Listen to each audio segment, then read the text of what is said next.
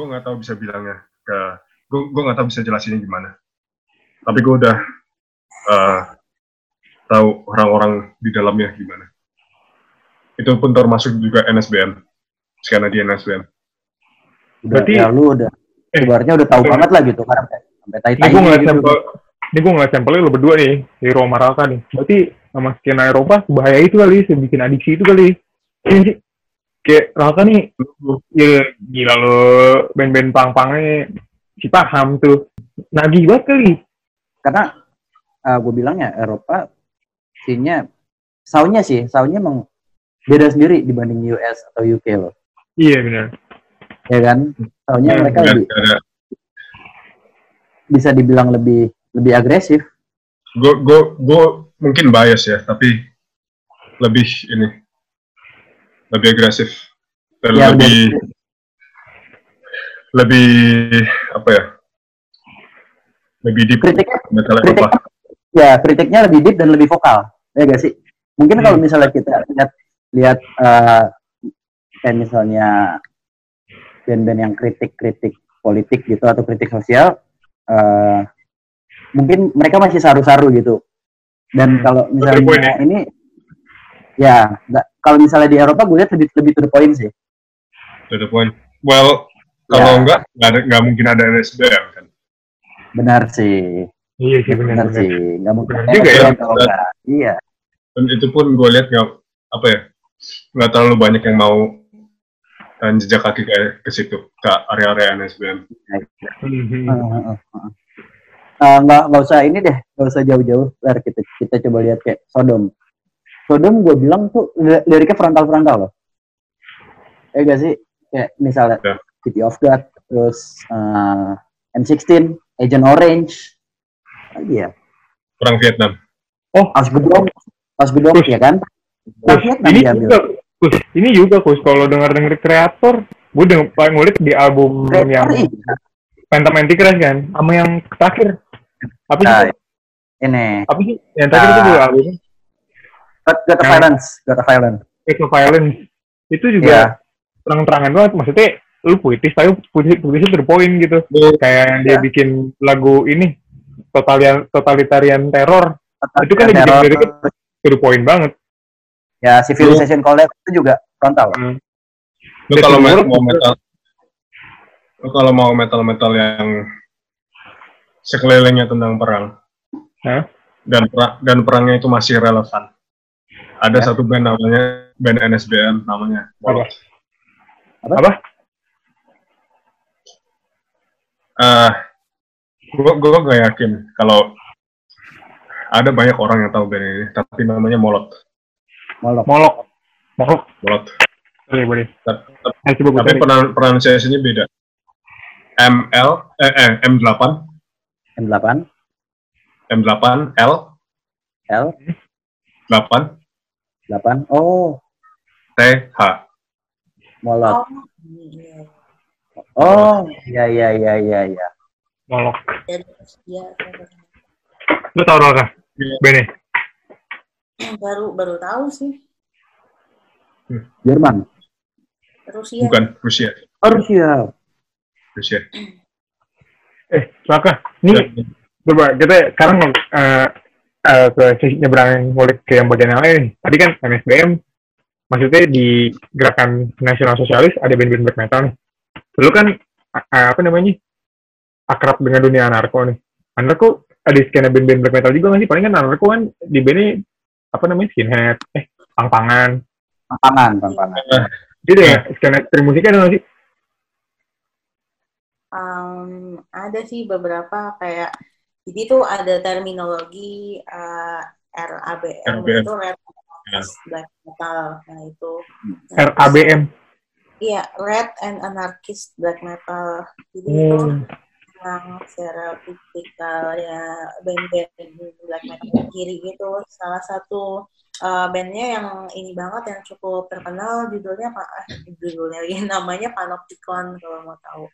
Terus ada juga Iska, terus apa lagi ya, uh, Like of Blood gitu. Pokoknya ini deh apa itu salah satu apa anomali di skena black metal juga soalnya kan uh, rata-rata black metal stereotipikalnya tentang kiri gitu loh jarang yang kiri. Ya. Nah, itu uh, ini apa? Nah, condong ke kiri gitu. Nah, itu tuh awalnya oh tunggu tunggu si ini juga apa uh, kalau ada yang cukup terkenal sih uh, dia nggak spesifikali nunjukin mereka black apa RABM cuman uh, isu-isunya uh, apa apa maksudnya kayak uh, message yang disampaikan di lagu-lagu mereka tuh cukup politis dan contohnya ke kiri sih itu Wolf in the Throne Room tahu kan? Pasti oh, tahu lah. Tahu. Pernah ya, sering lah Nah, iya itu juga termasuk karena mereka cukup politis dan kiri juga. RABM ya? Ya. RABM. Gua bentar dulu bentar. Haus. Ya. Gue bisa bilang Berlin tuh memang memang pusatnya politik-politik kiri. Di mana? Di Berlin. Berlin. Tapi gue uh, baca baca baca juga yang sekarang juga udah mulai telang-telang lagi tuh ya, yang far right far right gitu. Far far far left atau far right? Far right far right far right kanan kanan. Nah, udah mulai naik juga. Warnet neonazi. Kenapa? Warnet neonazi. Iya, udah mulai udah mulai berani speak up juga yang sekarang-sekarang. Itu karena mungkin uh, mungkin mungkin klimat geopolitik sekarang lagi ini ya. Yeah. Uh, media media dan pemerintah itu lebih pro kiri. Nah, hmm. jadi banyak hal-hal dari ideologi kiri yang dipaksain ke ke publik satu saya kayak parade parade LGBT ah. mungkin ya sama imigrasi dan uh, orang sama kalau gue baca-baca juga yang latih-latih itu banyak kan di Asia kali ya ya sih lu setuju nggak kalau gue bilang kayak gitu lebih di Asia. aktif uh, latih lebih aktif. Uh, oh, lebih, lebih aktif. ya ya uh, uh. lebih gede? Di Asia lebih banyak. Ya nggak sih Roka apa Iya yang kayak gerakan kiri itu lebih gede di apa namanya? Asia, Asia ya. Paling banyak di dibanding di Eropa atau di mana? Di Eropa gue bilang. Tapi saya nggak tahu. Kalau gerakan kiri itu di Amerika sama Eropa.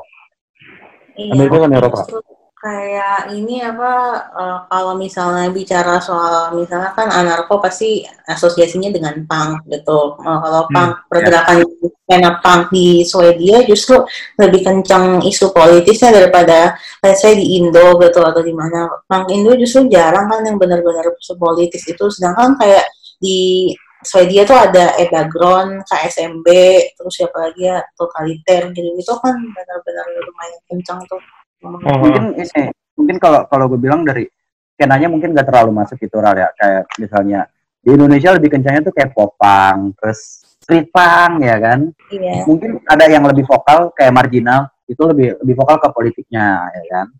Tapi politik sosial. Gue rasa politik nggak dominan politik, sih lebih ke sisi humanistiknya aja boleh nih. Apa? Marginal. Ke lebih ke liberal kebebasan perorangannya aja dibanding ke segi politis yang diangkat nih menurut gua kalau di lokal iya. lokal kalau di, yeah. kalau di Indonesia ya uh. iya kata orang the personal is political jadi ya oh, hmm. eh, apa isu-isu personal bisa jadi politis juga ya hmm. certain way bisa bisa ya, ada ada yang bilang uh, frontman band Finland gue lupa siapa tapi dia bilang tuh band-band band-band yang mau nggak nggak mau uh, nggak uh, mau ikut politis band-band black metal nggak mau ikut politis liriknya mereka tuh udah dari awal memang apa ya meskipun mereka nggak mau politis tapi dari awal mereka lirik mereka tuh udah bisa dikategoriin politis hmm. karena itu pun eh, opini mereka sendiri tentang masyarakat hmm. tapi ada juga yang bilang band uh, namanya band Baratrum. Kalau black metal itu tentang memang nggak boleh buat politik. Bukan Jadi karena uh, mungkin ya dari betul sah aja kayak tapi stereotip kebanyakan orang ya kan memandang black metal itu sebagai ya lu anti religion, anti ya kan black metal. Tahu ya lu. Sebetulnya ya black metal lebih bisa lebih dalam ke situ gitu. Black metal itu menurut gua harus nggak boleh harus, orang harus orang biasa nggak boleh orang biasa nggak boleh masuk dan mereka ya, harus mencoba mencoba apa pun untuk orang-orang general general public untuk nggak masuk ke black metal. Oh gitu, eksklusif ya berarti ya? ya harus harus eksklusif bilang kalau black metal sih harus eksklusif. Karena karena esensi esensi black metal itu chaos, misantropi. Yes. Tapi di luar dan ini nggak nggak gini gini eksklusif juga ya. Ayo, dulu dulu dulu dulu. Yang gua tangkap tuh uh, dari segi pembahasan apa ya uh, komposisi lirik di black metal tuh nggak bisa nggak bisa semua orang terima gitu loh. Mm-hmm. Karena memang harus begitu. Iya harus kayak gitu demi biar ya mereka tetap underground. Kalau kalau bukan kalau bukan gitu itu bukan black metal. Yes. Sama ini di, di luar di luar dari segi lirik dan politis. Politiknya juga. Kalau kata ada kalau kata kayak gini kok kalau misal lu kayak gue gue pribadi sih gue ngambil sampel dari gue aja. Gue pertama kali denger black metal gitu ya. Gue denger nih kaget banget kuping gue nggak masuk nolak total. Kayak dimubadir dimubadir gak bisa. Gue denger pertama kali langsung nolak. Kayak membutuhkan penyesuaian di banyak gue kayak ada butuh level satu level dua level tiga. Gue butuh butuh bridging iya butuh bridging bridging bridging bridging udah kenal gue dengerin lagi nih dengan tema-tema yang kayak ya yang itulah tema-tema black metal pada umumnya. Baru gue masuk. Nah. baru lebih dalam lagi gitu kan. Hmm. kayak bener lu butuh black lu butuh nyelam bertahun lu butuh nyelam bertahun-tahun dulu baru tuh lu dapet tuh enaknya. Black metal ini ya. tahun 90-an kan apa yang orang takutin? Satanisme anti kristian yeah. ya kan yeah. karena yang dibawa sama Mayhem ya kan uh, yang yang dibawa sama masyarakat waktu itu mereka kan masih religius ah, iya. jadi black metal itu sebenarnya Mayhem bukan satanis lebih ke paganis ya uh, misantropi. Mereka tuh kayak apa ya? Iya, iya. All the bad things in the world. Oke, okay, oke. Okay. Sebelum satanisme.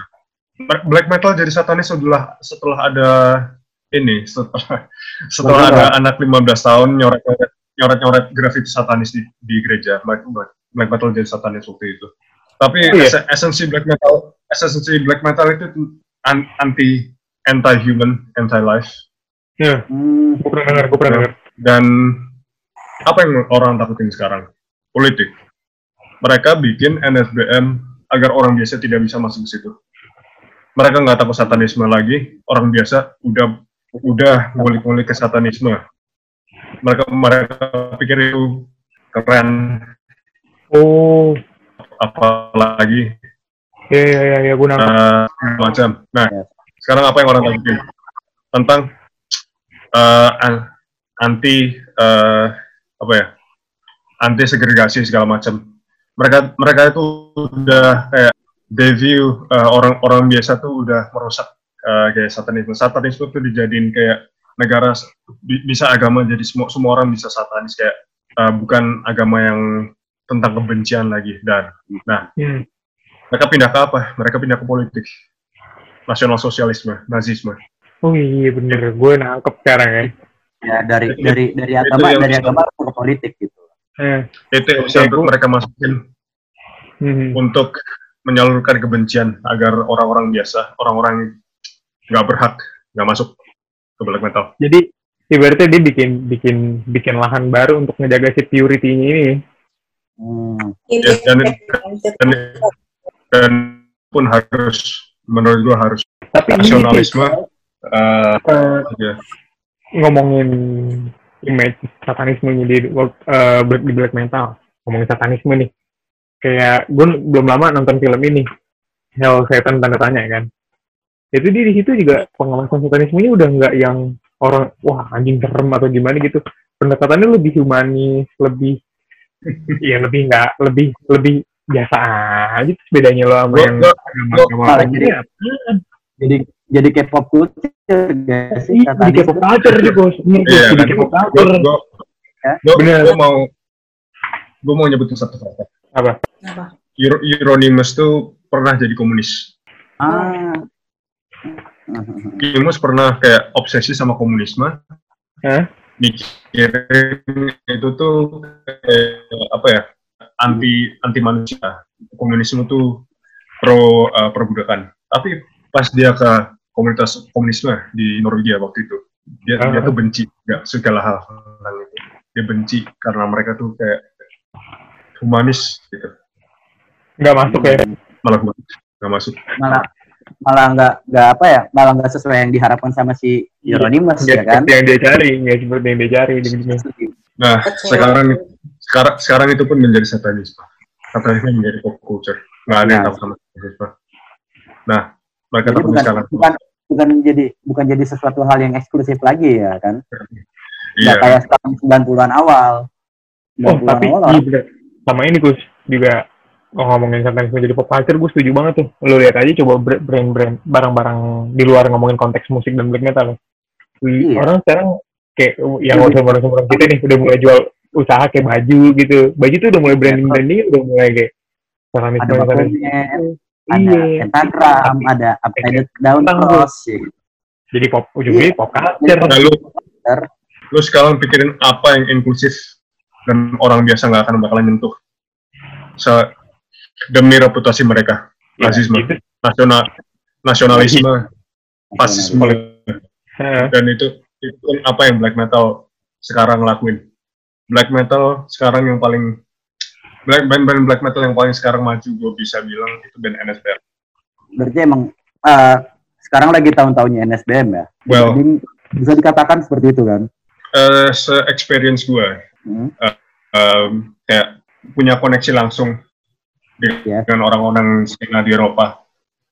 Ya, um, black metal paling yang paling berinfluensi sekarang itu NSB, especially band-band yang di Eropa Timur.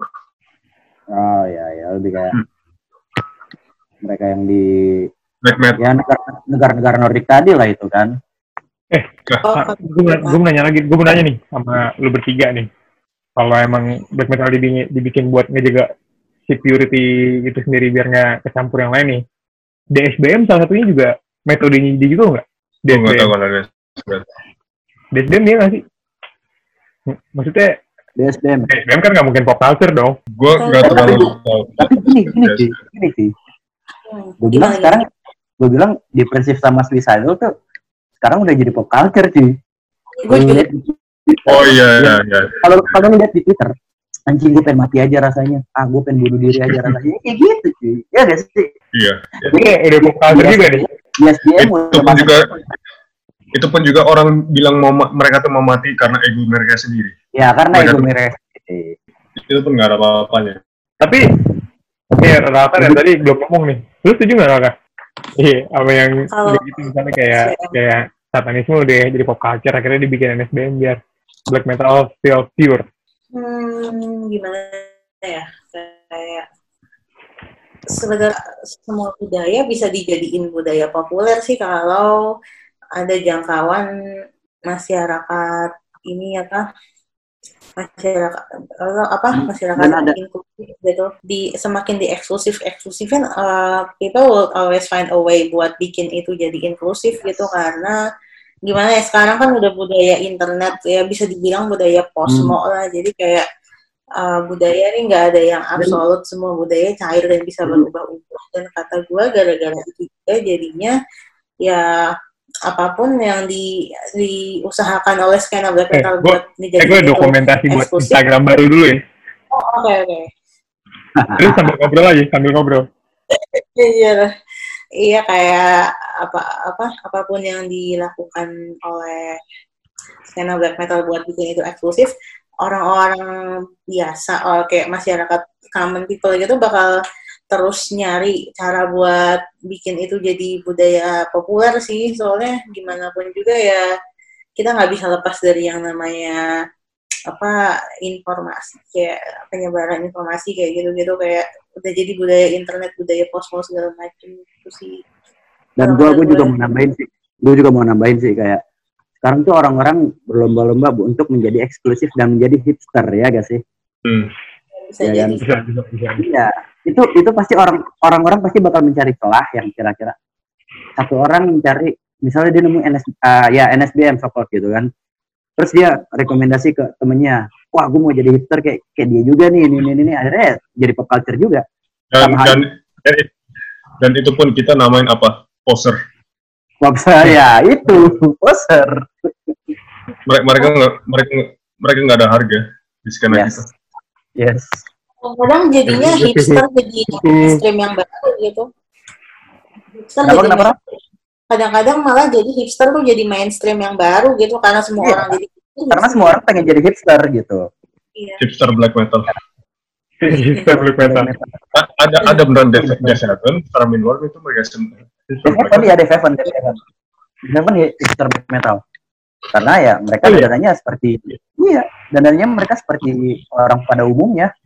Iya. So, band band favorit kan gimana hipster black metal? Ini enggak Seven hipster black metal? Tapi kalau tapi kalau nazisme iya. siapa yang mau?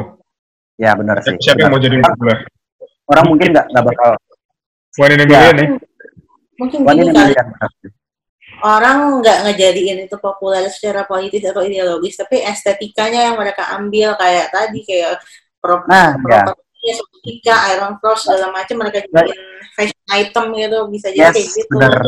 Benar benar. Setuju gue setuju tapi masalahnya masalahnya itu simbol-simbolnya tuh di band nah. Mereka nggak bisa jadi itu populer ya. karena simbol-simbolnya di band ya Entah. mereka kita kita nggak tahu ya perkemb kita nggak tahu perkembangan nyaman nanti kayak gimana. Kayak misalnya dulu lu pakai kaos saya tahun cross atau lu pakai pentagram mungkin orang dulu mandangnya man you you need a god man. Ya gak sih? Tapi eh, sekarang orang lihat biasa aja. Sekarang eh, orang lihat biasa aja. dulu kasusnya Arian sekolah di sekolah di sekolah Katolik pakai baju Motley Crue yang logo pentagram. Rame kan? Iya. iya.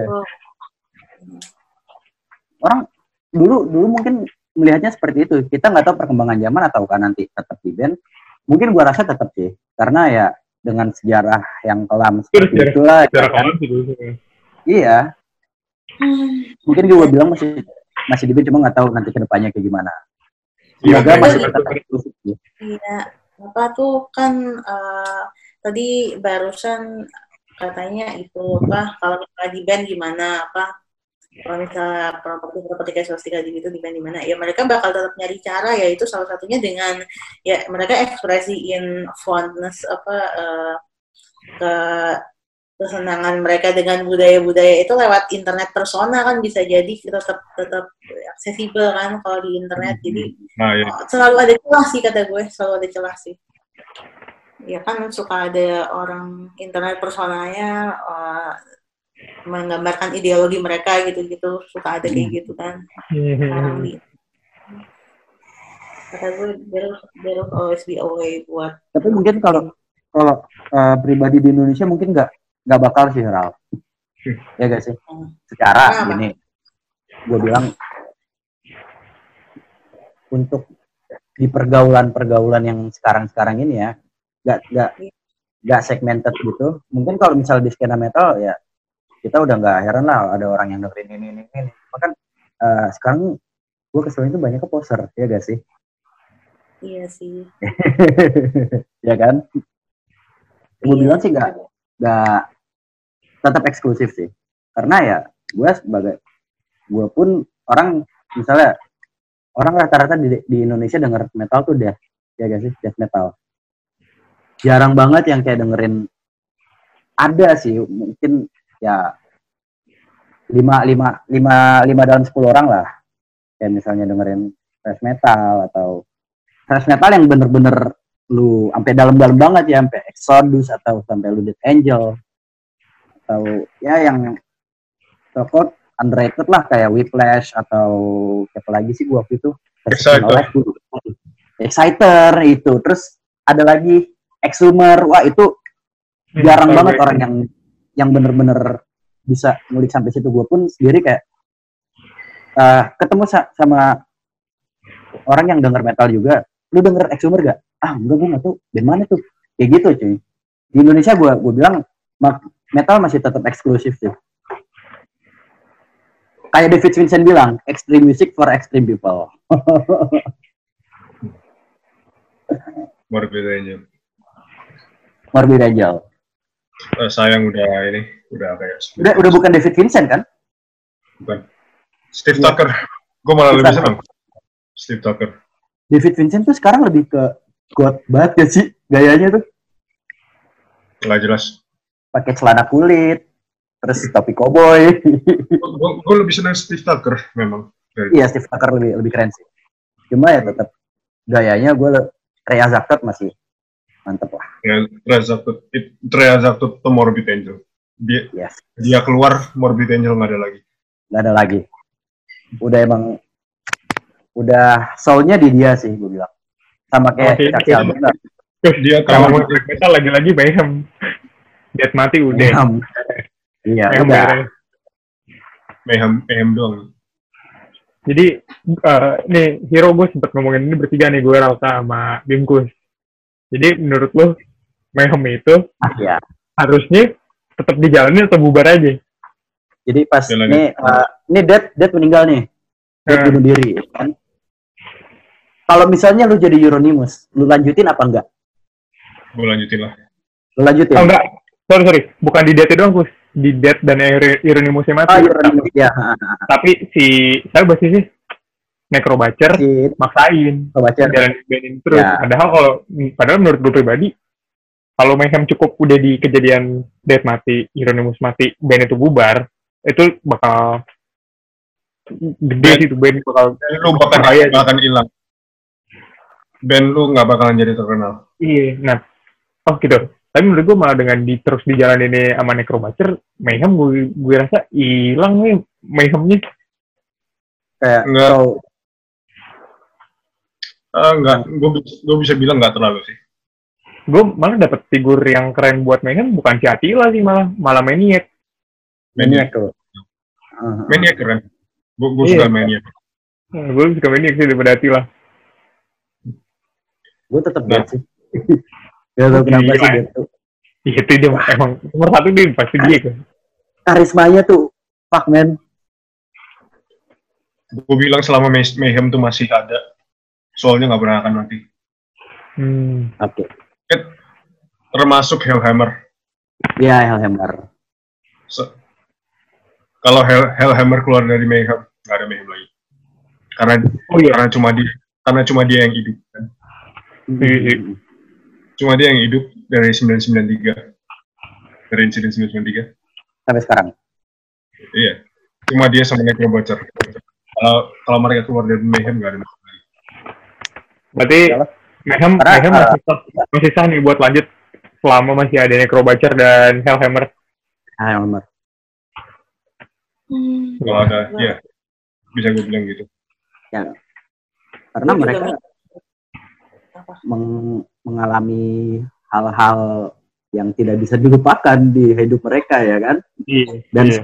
soalnya mereka pun juga di Mayhem itu udah pasti udah tapi anjing. gua gue gue paling herannya kenapa ini? Kenapa cuma Mayhem yang ini yang disorot gitu iya ya. Kan, kan Norway Norway kali karena Norway. Karena Norway ya. Tapi band mungkin band absurd tuh kayak pembunuhannya tuh lebih sepele buat absurd ya kan? Tapi buat ya nolot band yang lebih... buat nolot uh. nama frontman-nya tuh Alexei Levkin. Hmm? dan dia tuh memang dari dari dulu memang figur gede gitu di skena NSBM hmm. dan gue bisa bilang dia tuh kayak apa ya work tapi ya yeah, overpowered work on steroids uh. karena oke okay, work bunuh satu orang yes. dia dia jadi famous oke okay. yeah. dia, dia dia ke penjara tapi Alexei Levkin dia dalam mungkin tahunnya nggak sama tapi dalam tahun 2000 dia udah ada tiga pembunuhan dan sebelas sebelas ini uh, assault lah gue bisa bilang gila penyerangan gila dan dia juga penjara lebih lebih chaos daripada Fat ya. Iya. Dia ke penjara, habis ke penjara, nah keluar penjara ada perang di Ukraina. Hmm. Dia pindah bandnya ke Ukraina, dia ikut perang Ukraina. Oh, iya. Kenapa nggak disorot? Why? Kenapa dia nggak disorot? Nah, dia sekarang jadi apa ya? Dia jadi advokat buat Ukraina uh, hmm. ini. Untuk pergerakan nasionalis di Ukraina. Hmm. selagi selagi perang itu. Dan masih band-bandnya Molot masih aktif sampai sekarang. Masih ngadain uh, konser. Dan dan mereka pun juga bikin festival gede. Impactnya gede juga tuh Molot tuh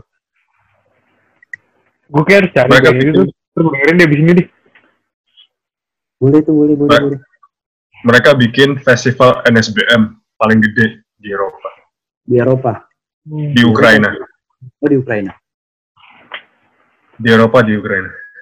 Iya, tapi kenapa? Iya, gue, gue, gue juga rada bingung sih. Kenapa nggak kesorot ya? Hmm. mungkin karena itu. Nggak, nggak, mereka nggak mau orang biasa terinfluensi. Makanya gue bilang, gue bilang kan dari tadi.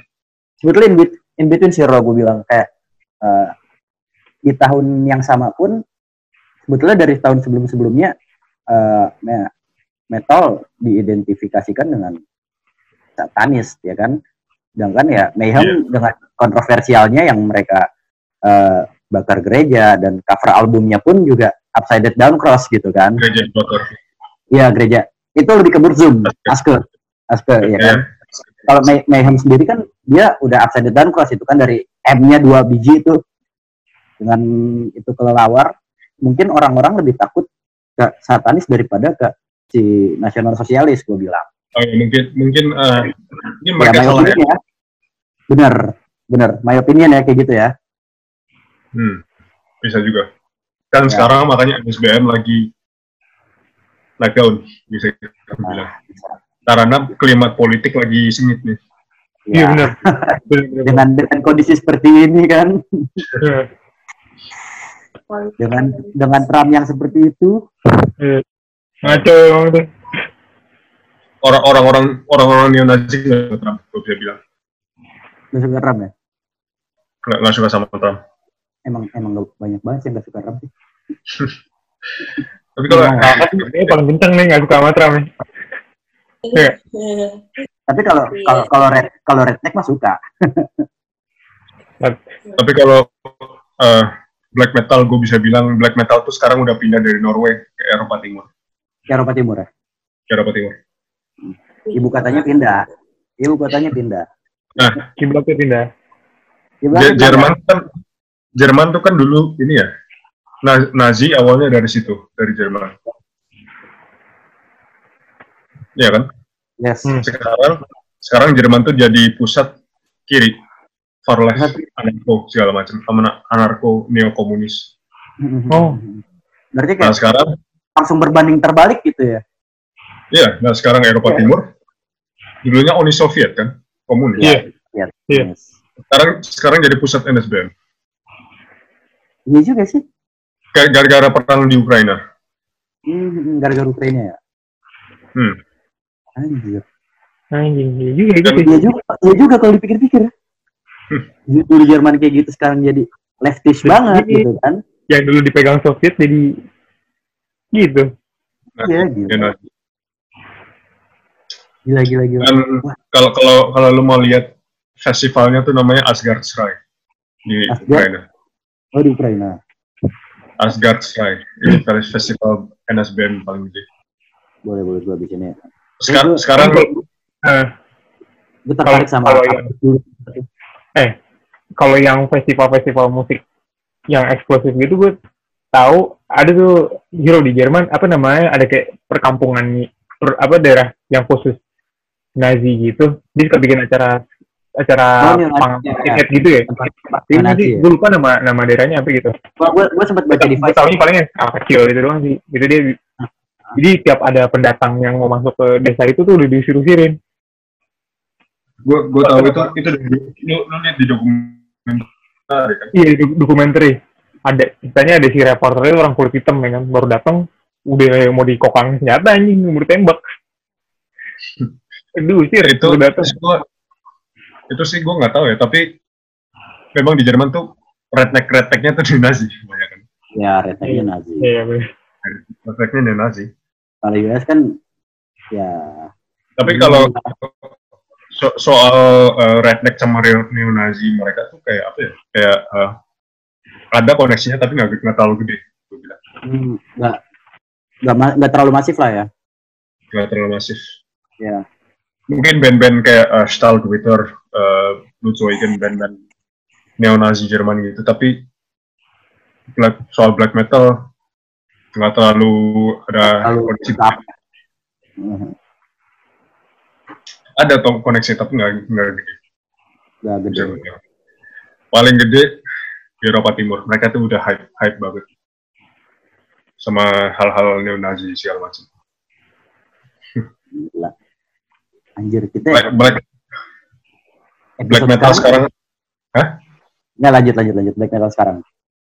black metal sekarang udah rambut nggak panjang lagi. Iya. Dari biasa aja gitu. Botak padahal rambut. Rambut ya, kalau nggak kalau nggak botak udah ini potongan Hitler Human. Iya. potongan kayak apa ya? Lu sampingnya dibotakin, terus atasnya iya. pendek. Kayak, kayak ini, kayak, kayak, kayak ini kayak tau nggak Jimrut Jimrut di, di, di, YouTube ada ini youtuber yang suka cover cover black metal nih band solo band gitu namanya Likantrop Likantrop iya itu dia deh keren tuh di band itu kalau tahu tahu Likantrop ini kita uh, ini kan ngobrol Nah, udah jam segini kan. Oh. Apa lanjut ya? Raka, nambahin dong, Raka. Apa nih? Yuk. Raka. Kita episode ya, sekarang edu edukatif sekali ya. Parah. Banyak secara-secara uh, skena-skena black metal di negara-negara Eropa Timur gitu. Oh, hmm? gue ngikutin beberapa sih kayak kan gue pernah kenalan sama orang Latvia gitu terus habis itu dia hmm. ngasih tahu band black metal Latvia namanya Velnazers. Nah itu ngomongin mitos Baltik apa mitologi Baltik sama tentang hidup dan mati gitu-gitu dia cukup menarik sih uh, input mereka. Terus Tapi kalau lanjut dulu ambil charger dulu. Tapi kalau black metal black metal Rusia, Ukraina gitu? Ikutin Iya. Uh, gue sih suka nambah-nambahin ke playlist gitu tapi nggak apa nggak benar-benar nyari tahu negara asalnya gitu. Jadi mungkin oh. gue tahu beberapa. Mungkin kalau di, disebutin gue tahu tapi uh, kalau di uh, kalau disuruh nyebutin sendiri gitu gue bingung juga kalau Rusia sama Ukraina gitu. Fokus gue emang ke Nordic sih soalnya. Ah Nordic ya, sekarang black metal Nordic tuh kayak udah umum banget gak sih ya iya. udah terlalu udah terlalu general yeah. general dan kalau ada band yang baru pun orang nggak lihat. Ya benar. Justru gue malah kalau Nordic sekarang fokusnya bukan black metal tapi subgenre subgenrenya gitu kayak black and hardcore terus habis itu hmm. uh, gitu gitu deh kayak ada satu label yang gue suka banget namanya Physis Format nah itu bandnya rata-rata kayak apa ya okultokrati pernah dengar nggak? Okultokrati house nah. orang gitu-gitu. Terus siapa lagi ya? Orms Creek gitu. Bagus-bagus sih tapi fokusnya bukan apa ya. Ya mungkin uh, ini sih kelasnya tuh mirip-mirip band-band kalau di Amerika Deathwish Deathwish in oh, Deathwish ya. Ya uh, alirannya lebih kayak gitu sih kalau di equivalentnya kalau bukan yang eh, apa personanya quote quote banget gitu juga bukan bukan yang black metal pop gitu ya bisa dibilang agak hipster sih tapi tetap bagus kok kata gue tetap ada di jalannya gitu loh jadi apa bisa dicek tuh worth checking sih kata gue Anjir. Ini kita lama sih kita ini ngerekam nih. Tapi lama juga ya. Kasih kan cuy. Kita nggak salah nih harus sumber episode ini. Asli. Asli. Well, kalau kalau kalau gue mau jujur sih gue uh, gue banyak kenalan dan gue gue banyak kenalan di skena NSB. Iya terus. Dan well kalau kalau podcast ini kan bahasa Indonesia ya. Jadi kalau gue mau bocorin apa pun nggak akan ngaruh kan? Ya. Yes. Ah. Aman, sih harusnya. Semoga. Semoga ya. Ada yang bisa banyak diomong. Hmm. Lu lu tau nggak band uh, Pesenoa? Band oh tahu. Tahu. Itu NSBM juga kan? Uh, mereka mereka dari awal awal awalnya kayak NSBM terus uh, as they progress mereka lebih kayak nasionalis gitu oh, iya iya lebih kayak nasionalis tapi, tapi bukan Nazi hmm. kayak lebih nasionalis satanis gitulah tema-tema ini mereka nah pas tahun lalu baru mereka NSBM jadi NSBM lagi oh oke okay, covernya orang hitam digantung kan Anjir. Gila. Apa nama ini? Apa nama ini? Pestenoa. Tulisannya Pestenoa, tapi tulisannya Pestenoir. Tulisannya yeah. Oh, tahu gue. Pestenoir. Ya, tahu. Tahu, tahu, tahu. Kalau apa? Nah, tadi kan si Hiro nanya tentang Rusia. Kalau Rusia sih gue akhir-akhir ini fokusnya ke post punk sih instead of black metal soalnya gue pernah hmm, apa mainin di set yang isinya post punk Rusia dan Finlandia gitu jadi sempat hmm. ngulik-ngulik dikit ya apa buerak mau cat doma gitu-gitu. Terus apa ya kalau uh, kalau post punk Finlandia gue suka Grave Pleasures sama uh, apa tuh namanya? Bentar gue cek lagi. Kalau kalau post punk punk gitu lu lu jagonya deh. Posbang uh, ini Mustafa Rati, Grave Pleasures, terus Beastmare, uh, macam-macam sih. Gila. Lu, lu jagonya. Kalau kalau hero, hero, hero black metal udah. Black metal udah kalau hero. Ah, personal.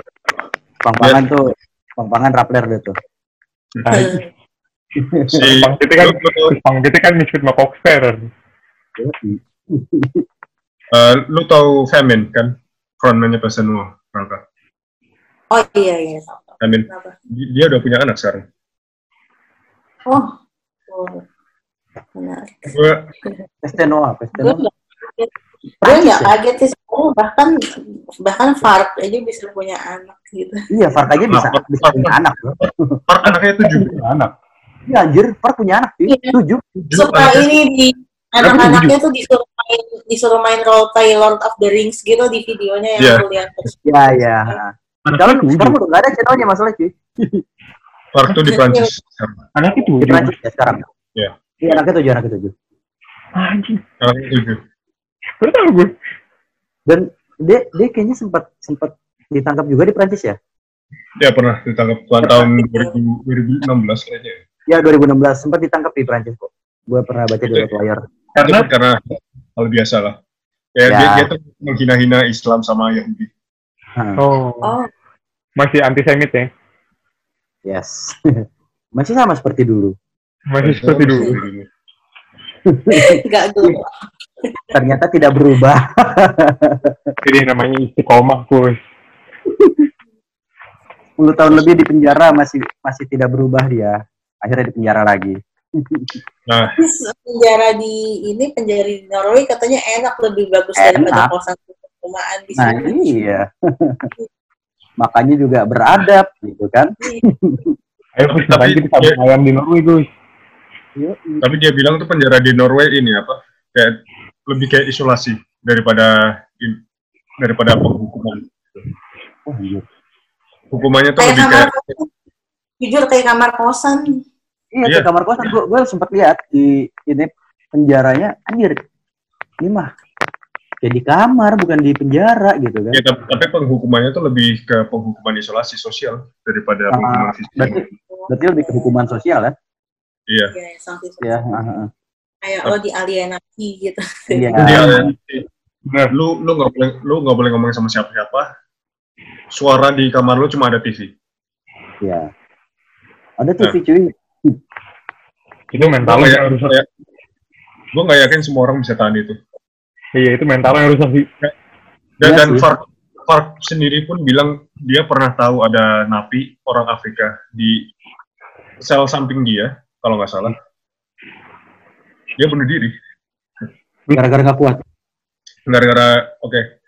Okay. Si Fark bilang ini di kulturnya di, di kulturnya orang Afrika ini kan sosialnya berat, banyak yes. tiap hari tiap hari interaksi interaksi sosial segala macam.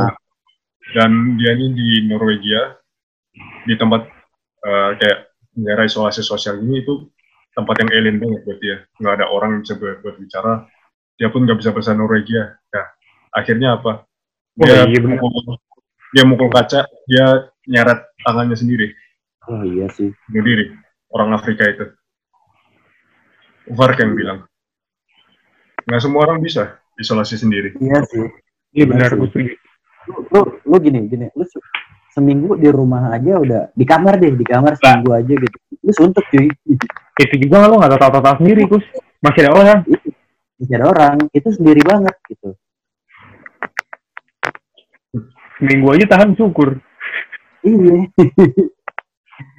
Kadang-kadang seminggu nggak keluar aja gatel kan?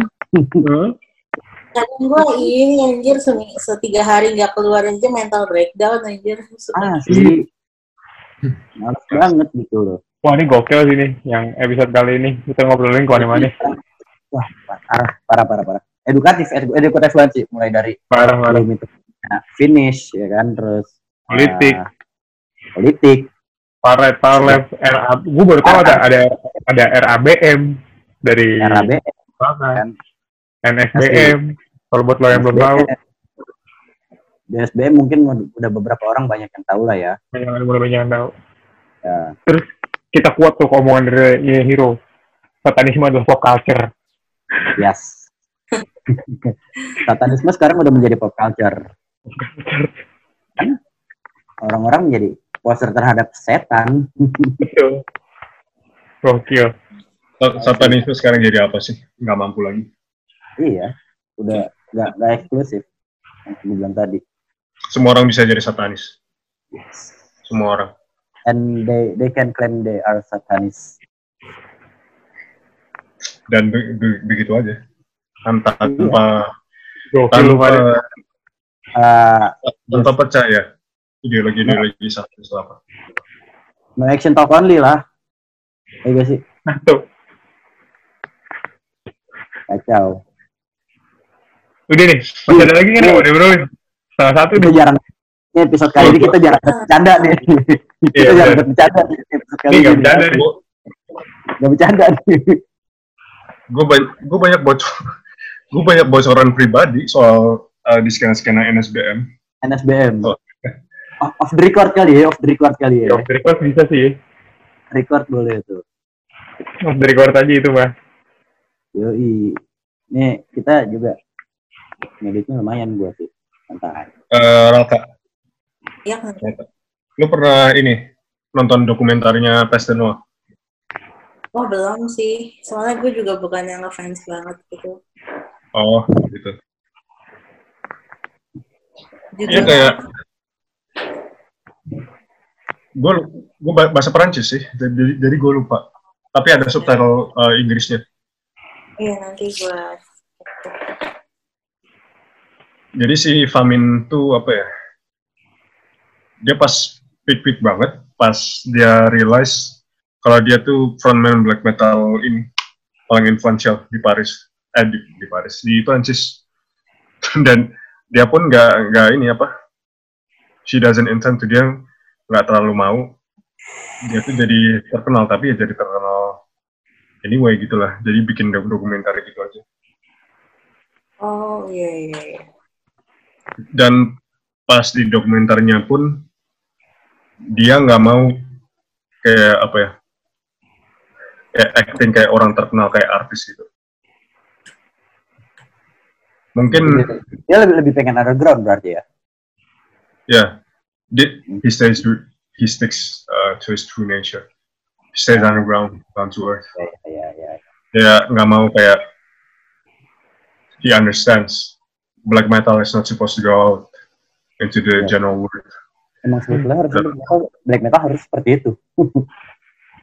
mereka, mereka dia tuh kayak apa ya meskipun udah di dokumenter dia pun bilang setiap kali ada yang nelpon dia kalau kalau itu bukan customer uh, dia tuh punya record label hmm. namanya uh, namanya Lenas nih Harley Quinn hmm. Dan setiap kali ada yang nelpon kalau itu fans dia pun bilang eh kalau kalau kamu nggak beli nggak mau beli apa-apa saya nggak mau beli album uh, vinyl atau merchandise saya dan mau interview mendingan kayak saya saya harap kamu pergi aja dengan kayak apa ya ngusir dengan hormat gitu. Karena karena karena dia bilang tuh saya nggak bisa ngasih apa-apa kita label hmm. underground kita label sendiri. Kita nggak ada afiliasi dengan label-label besar. Seperti kayak Nuclear Blast atau apa-apa. Kita kita label sendiri. Dan kita mau independen selama masih kita bisa. Nah, dan kalau mereka mau beli beli vinyl atau merchandise ya udah dia tuh bilang kayak di temper gitu dimanja-manjain. Oke okay, uh, eh, kapan mau beli segala macam orang marketing berarti dia itu per tapi tapi pernah mau di mau diambil sama rekor gede? Hah? dia nolak? Bukan nolak apa ya? Mau mau nyoba-nyoba gitu dia. Si Samin. Mau nyoba-nyoba. Nah, lucunya ini malah uh, udah ngerekor album, rekor album baru. Uh, Lur di atas, gue nggak tahu bahasa Prancis. Tapi udah ngerekor album baru. Nah, record labelnya ini exploit jadi bikin bootleg. Ya. jadi bikin bootleg. Terus ya dia udah inilah udah trauma. Ya, pokoknya betul. pokoknya label itu sendiri aja. Kalau label ya, kalau orang ada satupun orang di label itu datang ke Prancis dia bilang bakal di ini gonna shove something up their ass something big. Udah paling aman sendiri dia mikir pasti. Dia, dia punya sih. Dia mending punya label paling aman bootlegin di bootlegin gue sih. It, itu pun sebelum dia jadi NSBM. Sebelum jadi NSBM. jadi ya gitulah dia dia tuh down selagi dia tuh punya image di skena black metal di Eropa tapi orangnya tuh down down to earth. Uh, humble lah humble cuma dia benci banget sama fanboy. Ah sih gue gue nggak nggak pernah ngomong langsung sama orangnya. Tapi ya lumayan sih ada ada kenalan jadi gue bisa ngintip-ngintip dikit ke private private life-nya dia. Anjir. Tapi kadang-kadang tuh kalau misal lu tahu private life suatu artis tuh kayak ya kita misal contoh lah kita li, misal dia lihat. Dia dia nggak mau jadi dia nggak mau di di view aja sama jadi artis gitu. Hmm, enggak, maksud gue gini, gini sih, kalau misalnya ini kita lihat misalnya Abad atau misalnya kita lihat uh, Mayhem gitu kan, kita lihat private life-nya si siapa nih Probacar atau Hellhammer, jadi nggak wah lagi gitu sih kalau gue bilang, oh ya, uh, mereka sama kayak kita gitu, ya, hmm. they just enjoy their life gitu kan, kayak ya Kayak paling paling, paling sering sih foto sih, paling sering paling sering sih nergal kita ya kita ngeliat Nergal di panggung. Oh, Nergal. Nergal. Ini keren nih ini, tapi ya mereka dia nunjukin private life-nya jadi nggak wah lagi. Mereka yep. sama halnya kayak kita ngejalanin hari-hari sih. Kalau mm-hmm. pandangan gue sih kayak gitu sih. Dia Nergal, Nergal. Ya kan? Dia kan paling sering kayak dicukur, dia lagi ngapain, lagi nge-gym ya, ya kan? Nergal tuh memang benar-benar kayak selebriti. Gitu. Iya, selebriti sih, selebriti sih kalau Nergal gue bilang.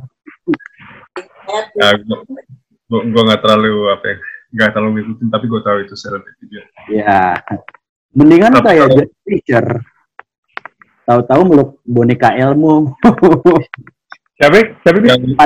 itu corpse grinder oh grinder corpse grinder ya, iya anjir tahu-tahu meluk boneka ilmu foto dia kalau dia kalau di luar dia kalau di dia kalau di luar panggung figur udah kayak bapak-bapak dari umumnya aja gitu deh bapak-bapak. Tapi gitu, Corpse Grinder lehernya, lehernya gede. Lehernya lu nampol tangan lu yang yang patah cuy. Tuh, Corpse Grinder tuh. kebanyakan kebanyakan neck neck ini dia neck day. Iya, neck day. Mike Tyson, Larry Burton. Kalau kalau NSBM nih, gue gue interestnya mereka tuh kayak apa ya di live sama panggung itu memang nggak bisa dibandingin sama runner runner yang lain. Mereka selagi mereka di NSBM ini mereka ditarget sama polisi, sama pemerintah, sama general publik. Nggak ada yang suka sama mereka. Jadi private life mereka tuh memang beda sama dari yang lain. Mereka nggak boleh kayak foto sama keluarga mereka, nggak boleh foto sama teman-teman mereka. Sekarang mereka tiap kali foto grup, mereka disensor mukanya. Hmm. Gitu. Oh, gue gue pernah juga nih nemu band kayak gini. Ada di tapi band death metal apa black metal gitu, black metal juga gitu gue lupa. Di tapi dia di skena Arab. Lu bayangin di skena di Saudi Arabia ada beberapa orang gitu gue lupa. Personalnya empat atau tiga gitu bikin band namanya Al Nimrod atau Nimrod gitu gue lupa. Yang jelas di situ lu di Saudi Arabia, lu ke Saudi Arabia ya, Holy Land gitu ya, tanah suci. Lu bikin band konsepnya satanisme. Ngaco, ya. jadi kayak gitu. Jadi personal life-nya juga nggak nggak ke expose. Gue gue tadi tadi siang juga sempat baca uh, di Lotwire ada band band Iran, band metal Iran eh? ditangkap. From the Iya, 15 tahun 15 tahun di penjara atas tuduhan ya they play satanic music gitu loh. Padahal kayak, dia dia kayaknya cuma metal biasa sih, nggak nggak satanik sih. Pernah ada dokum, di dokumenter kan? Black ya, Hearts. Ya. Apa nama bandnya, Gus? Black uh, from, from the Westlands. Hmm. Bentar, gue buka lo wire dulu. ada ada tadi tadi tadi siang gue baca tuh. Kalau nih, gue gue sempat baca di dokumenterinya si Semdan. Eh sempat tonton, sempat baca. Ya jadi ya mereka masuk uh, di mana ya? Kalau nggak salah di Iran cover lagu apa namanya Angel of Death, hmm? tapi cuma instrumen, nggak ada vokal. Cuma instrumen nggak ada vokal. Eh itu itu itu kalau nggak salah di ini deh, antara di Iran sama di uh, mana namanya? Israel. Israel. Kalau Israel ya ngerti lah, Angel of Death cuy. Angel of Death, enak tuh. Holocaust. Nyanyi, nyanyi Angel of Death di Israel. Asli. Tapi ya tapi waktu itu sih lihat juga di di Wacken nyanyiin Angel of Death. Enak tuh. Nyanyiin jarahnya dia. Oh switch the meaning of pain. The way I want you to die. Nyanyi di Jerman festival NSBM di Israel enak kali ya? Wah. Israel ya. Keren sih. Uh, soal soal soal personal life di skena SBM gue cuma, cuma tahu si Femin ini dari Pasenua. Oh, Femin, Pasenua. Dia, dia, nama aslinya nih sel selagi selagi orang orang luar kayak ngerti nama aslinya Ludovic. Apa? Ludo, Ludovic. Gua gua panggilnya Ludo. Ludo. Ludo. Ada sih di di wiki ada sih gue lihat. Ada ada ya di wiki ya. udah. Ya, Ludovic van Als. Iya, Ludovic van ah. Als. Ah. Berarti emang udah leak. Iya udah leak. Kayak ini, udah kayak kayak Tobias, Tobias Ford. Kemarin kan Tobias. ya Tobias. Sekarang jadi udah udah klik, tapi si Tobias doang sih yang tahu ada di Ghost. Ya, sisanya nggak tahu. Saya nggak tahu tetap. Dia dia berarti udah ini udah buka identitas ya. Udah buka identitas. Dia, eh, dia sekarang masih tinggal dia tuh tinggalnya kayak apa ya? Uh, di countryside gitu. Oh, countryside. Ya, pinggir-pinggir lah ya. Dia sama Ini nggak kepengen, nggak kepengen ini kali, nggak kepengen yang hidup-hidup yang terekspos di tengah kota gitu kali ya. Iya. Dia benci di tengah kota. Iya, dia pengen balik lagi pengen ke purity-nya itu yang kita tadi kita habis bahas. Hmm. Dia, I mean kayak Paris, Paris itu udah jelek sekarang belum. Nggak ada yang mau tinggal di sana.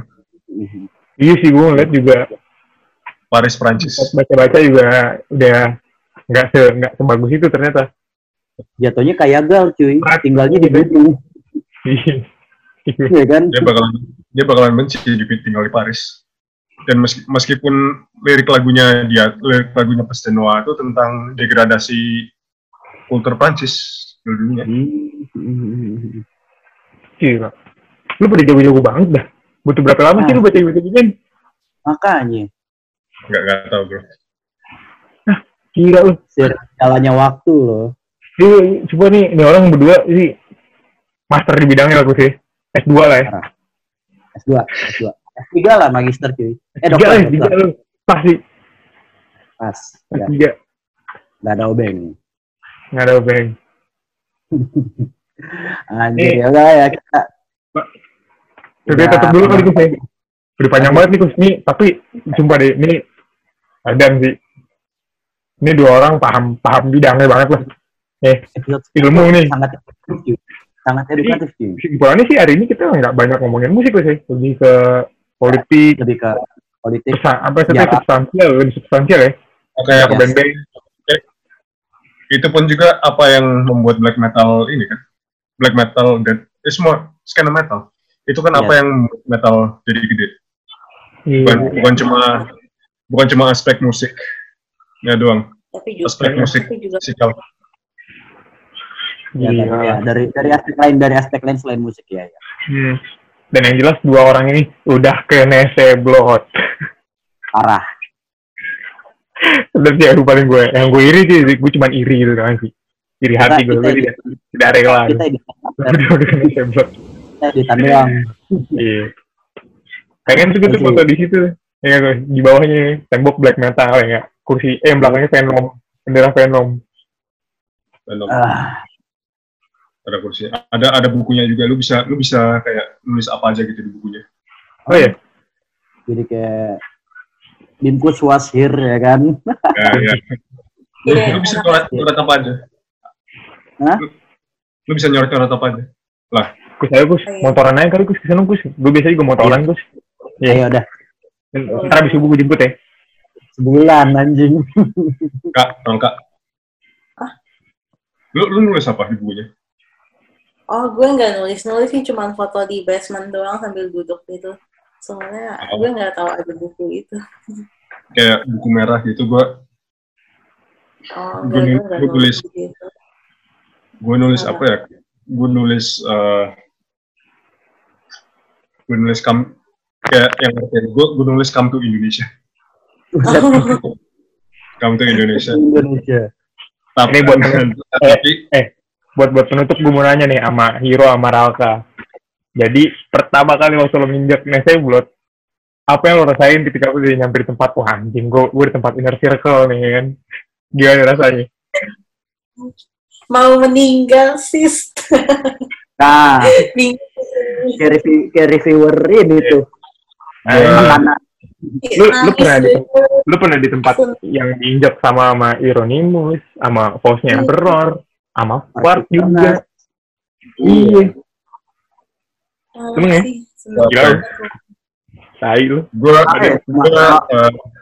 Gue datang ke sana. Gue datang ke sana 5 menit sebelum tutup. Anjir. Oh. Malam makanya dua kali. Makanya dua kali sono dia. Iya, ya, tapi, tapi ya, gua, gua gak enak sih sebenarnya, tapi ya si ceweknya ini ya bolehin gue aja. Bolehin gue masuk.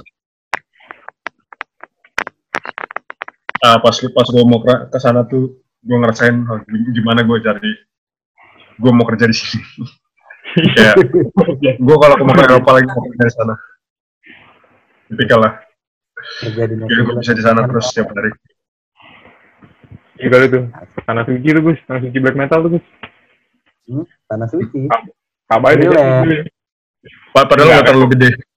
Iya, pada, iya gue juga ngeliat berantakan banget itu naruh display barangnya kan. Iya. Serampangan banget lihat. Gue di, di atas di atas. gue liat di Instagramnya Hero apa gitu yang baju-baju poster pit jajarnya di tembok gitu kayak berantakan. Sempit sempit banget space-nya. Karena, karena sempit memang. Ya, iya. ya emang tapi, susah tapi Helvet Records bro. NC Blood bro. Bisa bro. Sejarahnya cuy, historisnya cuy. Gue bisa bilang itu yang paling terkenal. Tapi Mekah, Mekah buat black metal tuh ada banyak. Iya banyak. Itu cuma salah satu spotnya aja. Salah satu. Ada yang salah satu yang disorot media sih berarti lah yang dapat highlight, yang dapat spotlight. Ya. kuburan-kuburannya frontman black metal yang terkenal belum ini bro, belum terhitung. Iya. Iya. Itu kuburannya si si Pele. Nah, Pele, Pele di Pele di Swedia ya? Iya. Pele di Swedia. Pele di Kalibata, mus taman makam pahlawan. Tahu makam pahlawan. Ya tapi Pele gue kalau Pele gue wishlist selain ke Nese Blood, gue pengen foto di ini sih, di foto yang paling gede yang di foto sama Entum. Keren tuh ya. Iya. Yang buat background itu keren tuh anjir. Oh, itu eh itu bukannya bukannya ini ya Mjolnir ya? Mjolnir Mjol- bukan sih? Mjolnir Gue kan? lupa. Antara Mjolnir. Mjolnir sama pedang sih seinget gua. Yang ada tiga itu kan? Iya, Heeh. Eh, itu kalau nggak iya, Iya, iya. iya, iya. Gede, gitu. Entum, band Entum. gue lupa. Eh, gua, iya gue tahu itu. Itu tuh keren tuh, itu keren tuh. Gue lupa. Gue pengen sih Kalau gitu nggak salah, selain ke Nese Blood lah ya. Ingat gue Mjolnir sih. Lo kenian aja, gue kayak birot, gue nyebrang. Ya. Lu banget kan tuh. Kayak Jirox Eh.